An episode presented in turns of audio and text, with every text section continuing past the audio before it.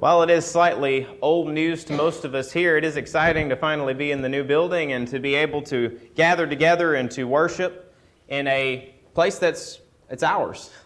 And it's exciting, all the changes that are coming and all of the opportunities that we have going forward. I hated that I had to miss the first Sunday, but we had a great week at Foundations. We had one hundred fifty campers, and we had one baptism that week, and it was really an exciting time for those who are young in the Lord's church. If you would, please open your Bibles to the book of Jonah. That's Jonah.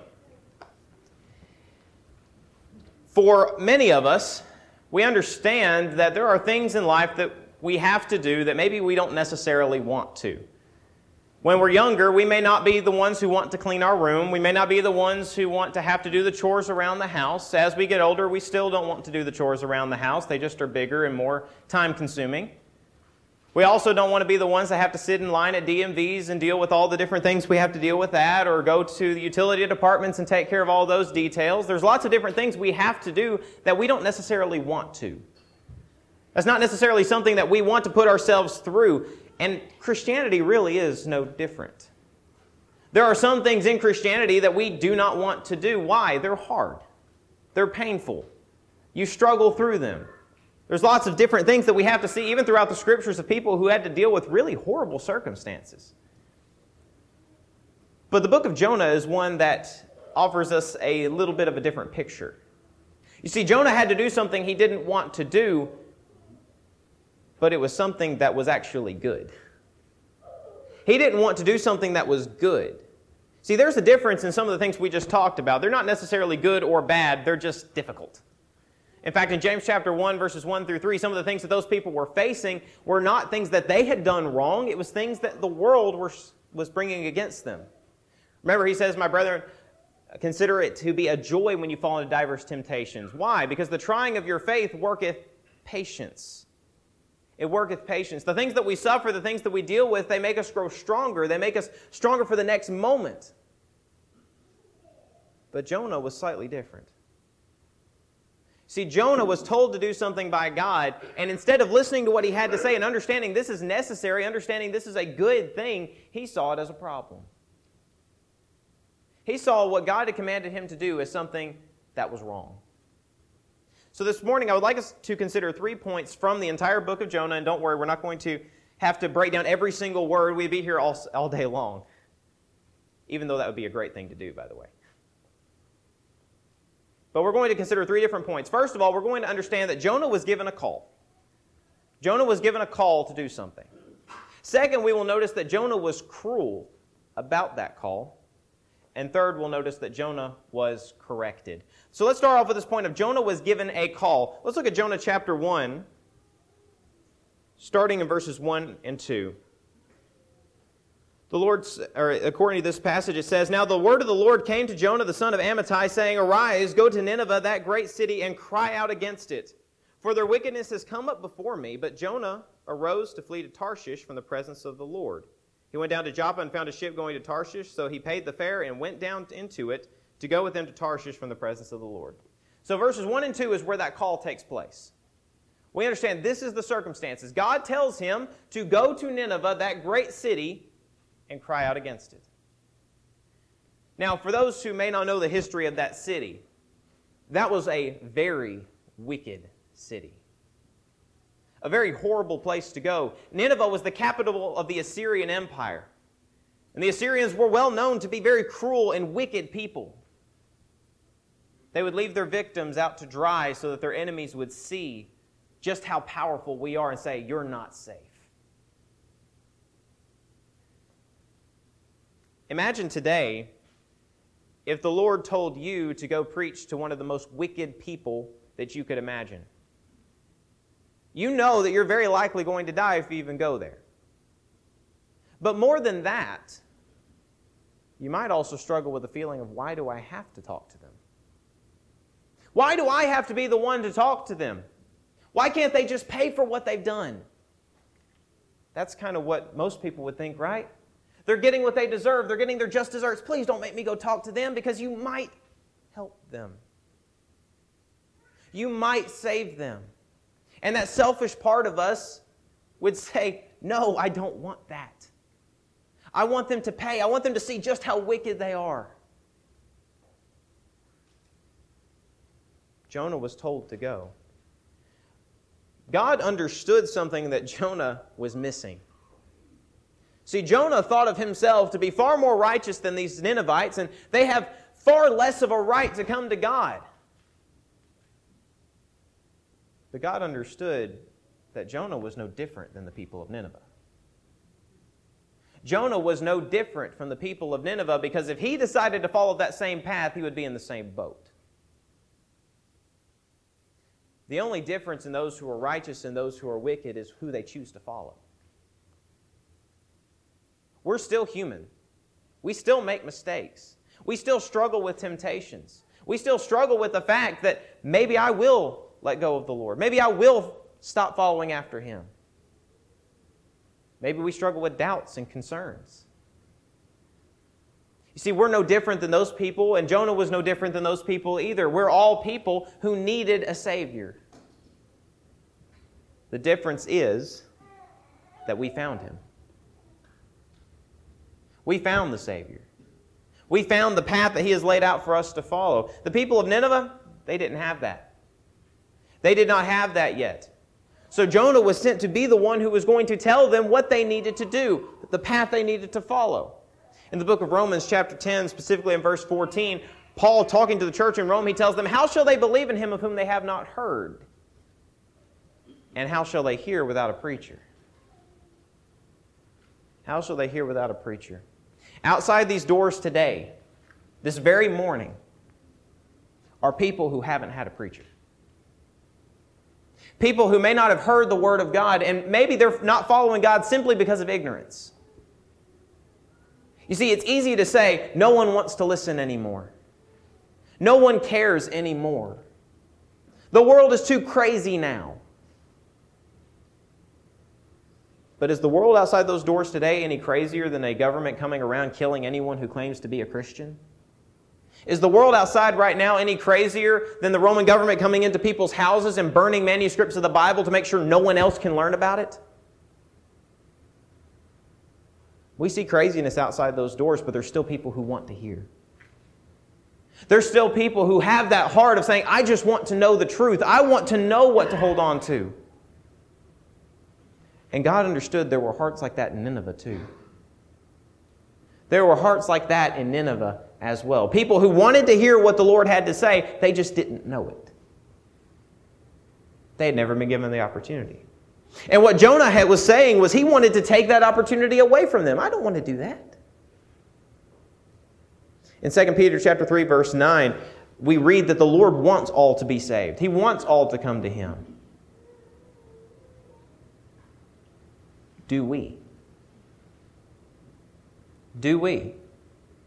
As Christians, we're supposed to be Christ-like, correct? Followers of Christ, trying to imitate the life that He laid out.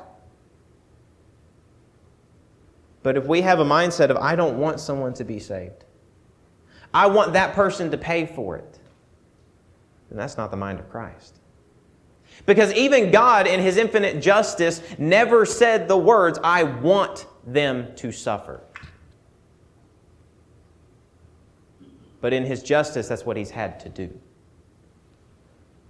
We've mentioned many times in the past that no one's going to end up eternally lost because God sent them there. The only people who will be lost are those who chose to live their lives separated from God. Because if you think about it, God is light, God is life, God is goodness, God is mercy, God is love. And when you're separated from Him, what's left? Hell, darkness, pain, weeping, gnashing of teeth, sorrow. All the things that are opposite of God, the one place God is not. Because people chose that that's the opposite of what they wanted to be, was a follower of His. God wanted to give even the wicked people of Nineveh an opportunity.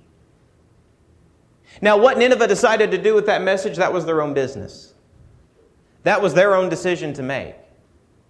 but he was going to give them a decision, give them an opportunity. See, this message was for them to turn away from their wickedness, to stop following after the path that they had been following for so long, to say, you have done wrong in my sight. Here's what will happen to you if you continue.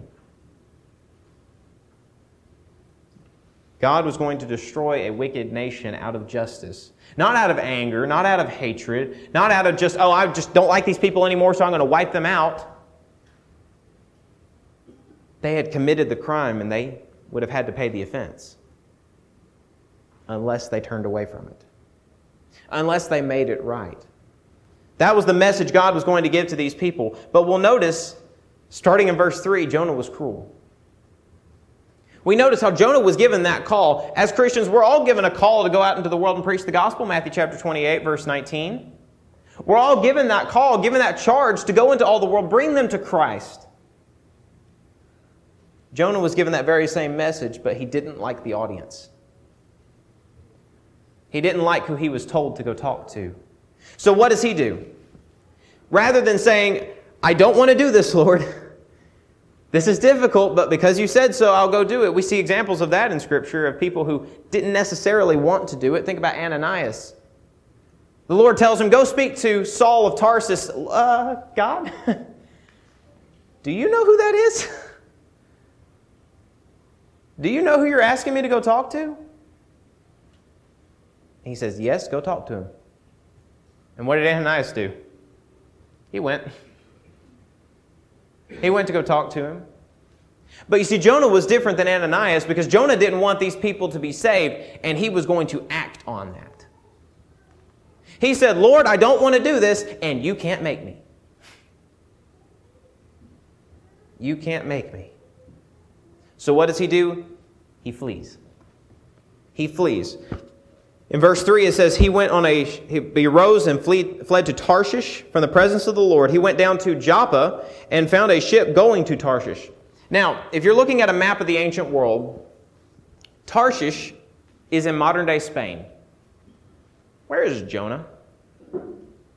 Israel. He literally, at that time, was willing to cross the known world to get away from doing what God told him to do. Tarshish would have been the farthest extent of the map. Because think about it for a second. Imagine you're living in Florida. Let's say you're living in the very tip of Florida. And God tells you to go preach to a particular city. And instead of going to that city, I'm going to Anchorage, Alaska. That's what Jonah did. That was the decision he had made. God, you can't make me do it. I'm going to go as far away as possible. He wanted to see that city fall. In Jonah chapter four, starting in verse one, we hear what he had to say about it. This is slightly fast-forwarding through this account, but let's notice what he, what happens here. So we notice in chapter three, Jonah does preach in Nineveh. He talks to these people, and starting in verse ten of chapter three, he says, Then God saw their works, that they turned from their evil way, and God relented from the disaster that he had said he would bring upon them, and he did not do it. But then here we hear Jonah's example. Here's what Jonah had to say about it. But it displeased Jonah exceedingly. And he became angry, so he prayed to the Lord and said, Ah, Lord, was not this what I said when I was still in my own country?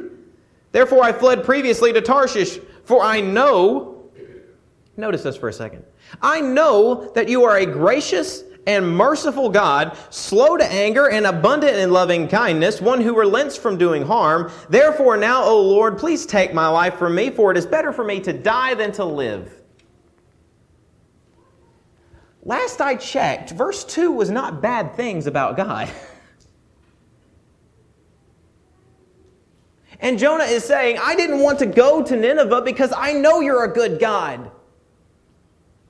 I knew if I went there and I preached to these people, there would be some who would listen. And you being a good and merciful God, you wouldn't destroy them. So what does he say? God, I would rather live in a world where Nineveh's destroyed, and I would rather die in a world where it's saved.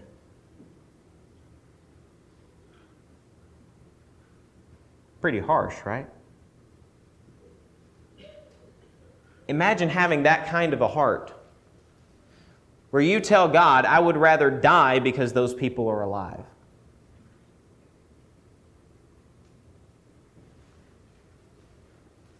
Friends, we need to stop thinking that Jonah was a hero of the Bible.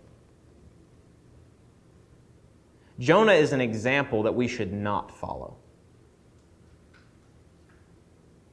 Jonah was an example that the Lord said, this is an example for you to know, this is a problem. When the Lord says to go into all the world and preach the gospel, that means we do not have an option on deciding who gets to hear it. That's not our place. If we decide that for ourselves, then we are saying, God, your word doesn't matter, mine does. Putting ourselves in the place of God. See, Jonah allowed his own personal feelings to get into the way. To get in the way of what God had had to say. He says, I don't want to do that. And before we start getting so mad at Jonah, I can almost guarantee every one of us have done it in the past. I can almost guarantee that. Maybe not anger. Maybe anger wasn't the emotion that got in the way. Maybe it was fear. Maybe it was compassion. Maybe some emotion got in the way of doing what the Lord had asked us to do. Maybe I saw something that I needed to address. I needed to talk to this person. But instead of doing so, I let my own fear of rejection get in the way. Or maybe I, I needed to talk to this person, but you know, they've just been so ugly to me. And so rather than saying that's a soul in need of a Savior, I say, good riddance.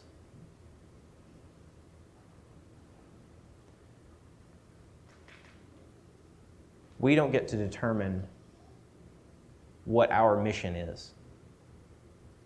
If we follow the name of Christ, if we follow after what He has said, when we are baptized into Christ and raised to walk in that newness of life, friends, it's not up to us anymore about what we do. Galatians chapter two, verse twenty, Paul describes that he was crucified with Christ. And from then on out, it was God who determined what He did. Because if I'm not willing to listen to what He has to say, why do I want to wear His name?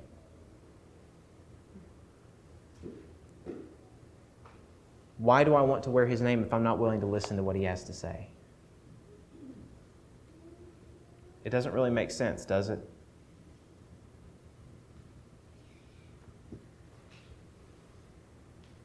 We are called out of the world. Called to be something different. When the world looks inside these doors, does it see something different? Or does it just see the same old, same old? Romans chapter twelve, verses one and two. I beseech you therefore, brethren, by the mercies of God, that you present your bodies a living sacrifice, holy, set apart, and acceptable unto God, which is your reasonable service. He says this is just the bare minimum. Giving God everything He asks for is the least we can do.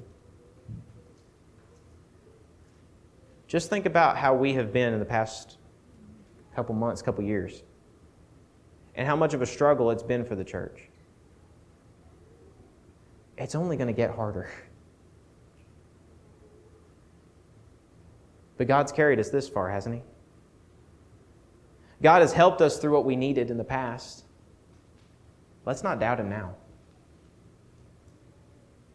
We have to have the mindset that He takes priority. He takes priority over everything in my life. And it's not me making the call. See, Jonah allowed his own cruelty to almost destroy over one hundred thousand people.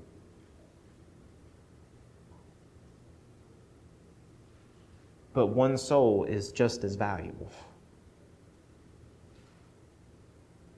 What is our mindset? What will we decide to do? Will we follow Jonah's example, or will we follow the Lord's? See, we know that this is not acceptable behavior from Jonah because of what the Lord says. How does the Lord deal with this attitude from Jonah? Does he just say, well, I guess I'll just have to find somebody else who will do it? It's kind of funny when you think about it. When you think about how God handles this situation. Because it almost reminds me of the parent reaching out and grabbing a toddler by the ear and dragging them where they need to go. He says, no, I told you what you were supposed to do, and you're not getting out of it that easy. You're not getting out of this. Let's see what he says, starting in verse five. It says, all this is for the transgression of Jacob and for the sins of the house of Israel. Or excuse me, that's Micah. Let me go back to actually Jonah here. Verse five, then the mariners were afraid. Now remember, Jonah has fled from Joppa. He's going to Tarshish. This is out on the ocean. Let's see what he says. Then the mariners, the sailors, were afraid, and every man cried out to his God and threw the cargo that was in the ship into the sea to lighten the load. But Jonah had gone down to the lowest parts of the ship, had lain down, and was fast asleep. This might be the only example where Jonah actually imitated Christ. Because he was in the bottom of a boat asleep in the middle of a storm. That might be the only instance throughout this entire book where Jonah was similar to Christ. But let's see what happens next. So the captain came to him and came, or said to him, what do you mean, sleeper? Arise, call on your God. Perhaps your God will consider us that we may not perish. See, this captain comes into the bottom of the ship and he says, I'm open to any God at this point. Okay, let's try to figure out what we can do here. Call to your God. Ours aren't working. Do you just realize that this captain had more faith in a God than Jonah did? And he didn't even know who he was. See, Jonah knew his own God. He was a prophet. He was being spoken to by God. And instead of listening and believing who he was, he said, no, I can do my own thing. This captain says, I'm reaching out to anyone who will grab hold at this point. Let's hear what happens next. So he tells him to cry out to this God. And they said to one another, verse seven, come, let us cast lots that we may know for whose cause this trouble has come upon us. So they cast lots, and the lot fell on Jonah. Then they said to him, please tell us, for whose cause is this trouble upon us? What is your occupation, and where do you come from? What is your country, and of what people are you? This might be the most embarrassing thing that a servant of God has actually had to say. Listen. So he said to them, I am a Hebrew, and I fear the Lord, the God of heaven, who made the sea and the dry land. Why would that be embarrassing? Because what's he doing? What's he doing? He has to confess to those who are not God's people, not following after the Lord. He has to confess to them, I'm a Hebrew.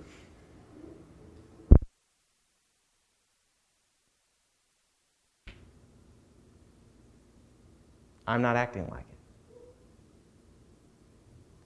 One of the most embarrassing things that can happen to a Christian is when they're living unfaithfully and they have to show the world. But that's embarrassing. Because if I'm going to name the name of Christ, if I'm going to say I am a Christian and my life can't back it up, the world can see it. And Jesus Christ himself is just as angry at hypocrites as the world is. Jonah had to admit to these people that I am a follower of God and I don't look the part. Let's see what happens next. Then the men were exceedingly afraid and said to him, why have you done this? For the men knew that he had fled from the presence of the Lord because he had told them. Then they said to him, what shall we do to you that the sea may be calm for us? For the sea was growing more tempestuous. And he said to them, pick me up and throw me into the sea. Then that, or then the sea will be great, or become calm for you. For I know that this great tempest is because of me. Now, before we get too proud of Jonah right here and say, okay, he acknowledges. What would he still be able to do if he goes into the ocean? Get out of doing what he was supposed to do in the first place? wouldn't it be just as easy for him to say, God, I'm sorry, turn this boat around and go to, to Nineveh? What was the reason the storm came upon those people? Was it because Jonah was alive? Or was it because Jonah had disobeyed God?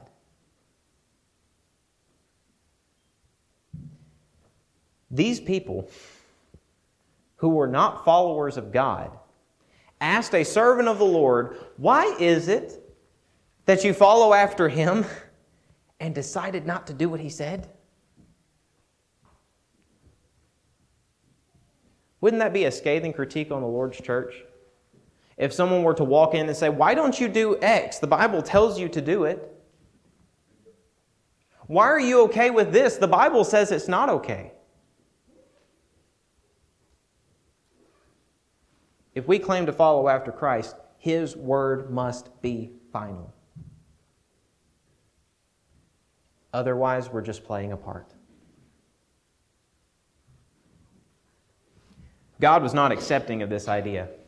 He was not going to accept what Jonah was going to do. He said, those people are going to be given an opportunity to hear. And even with Jonah's bright idea of throw me into the ocean, let me drown because then the sea will be fine for you. Sure enough, the sea was fine after that. But did Jonah drown? Did Jonah escape what he was supposed to do? No. God miraculously intervened and says, no, no, no, no. Not yet. You're going to do what I told you to do. And as a result of that, we see in Jonah chapter three, what does he do? He goes to Nineveh, he preaches the gospel, they repent in sackcloth and ashes. He still ended up having to do what the Lord told him to do.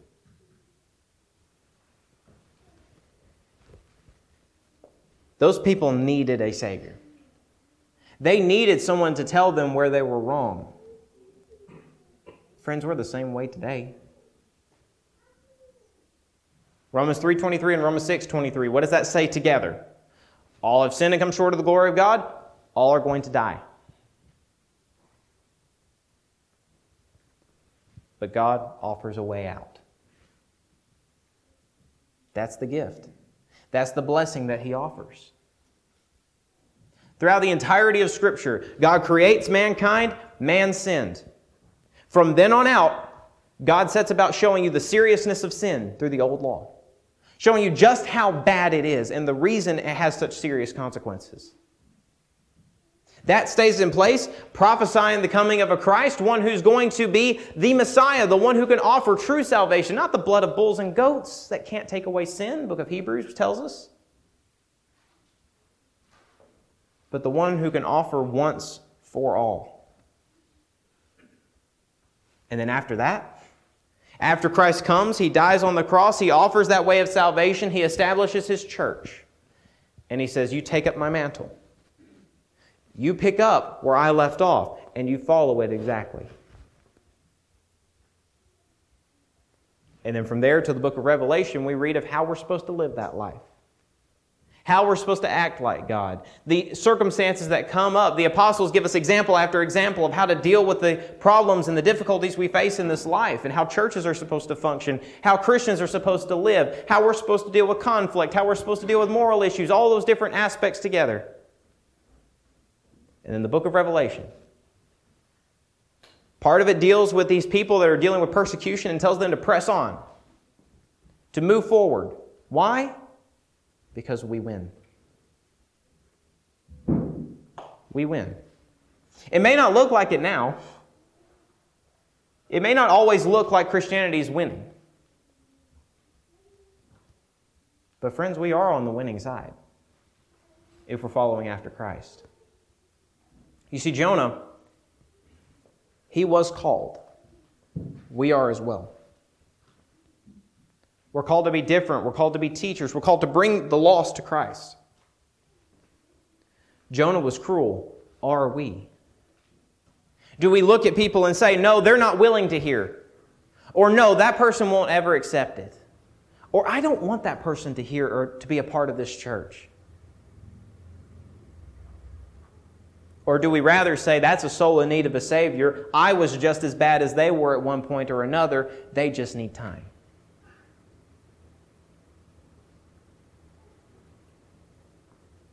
Jonah was corrected. He was shown the error of his ways. Friends, when we open this book, we're shown daily where we need to improve. Areas we can work on, areas we can improve.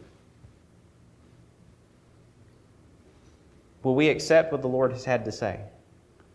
Will we listen to Him? Will we follow what He has told us to do? Only you can answer that question. I can't answer that question for you. I can look all on the crowd tonight and I can point out faces and names and say, oh, I think this person's a really good person, but the reality is I don't know. I see your actions, but I don't know your heart. I don't know where you stand with the Lord today. It could be the case that you're just great. You're fine. Help someone else be there too. Help them where they're struggling.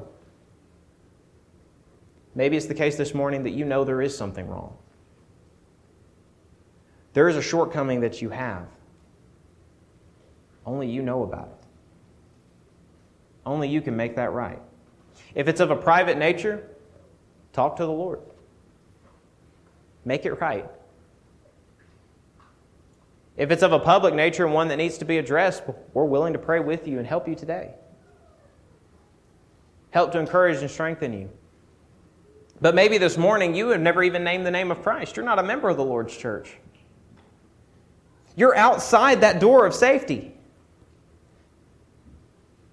Don't leave today in that state. We're not guaranteed tomorrow. We're not guaranteed we can come back here tonight or Wednesday night. So why do you want to chance it? Why do you want to look at God's outstretched hand and say, not yet? He's made the path easy. He's made it as easy as He can.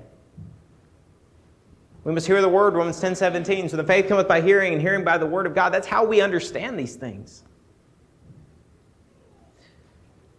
But let's be aware of this as well. When we go through these plans of salvation moments, we explain how God's laid it out. Not everyone's at the same point. Because maybe you've been hearing the word of the Lord for years. Maybe you know that Bible better than a lot of other people do. But maybe you haven't believed yet. You haven't believed what He's had to say. Maybe you just know it as a, it's what the Bible says, but maybe you don't truly believe it. Because according to John eight twenty-four, I said, therefore unto you that you shall die in your sins, for if you believe not that I am He, you shall die in your sins. But maybe you believe it's true. You understand that's what needs to be done, but maybe you're not willing to repent. Maybe there's some sin in your life that's just holding you back and say, I don't want to give it up. I can assure you, it's not worth it. It's not worth it. Acts seventeen thirty, in the times of this ignorance God winked at, but now commandeth all men everywhere to repent. That is a necessity.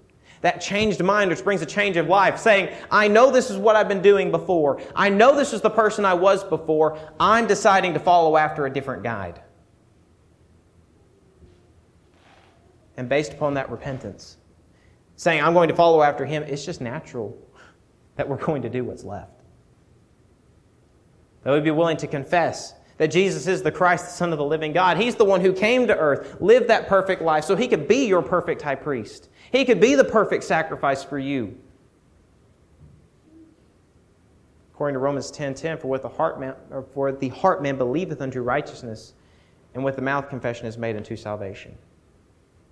And based upon that confession, that public acknowledgement that yes, Jesus is the Christ, the Son of the living God, I believe that to be true, and I'm going to follow after Him.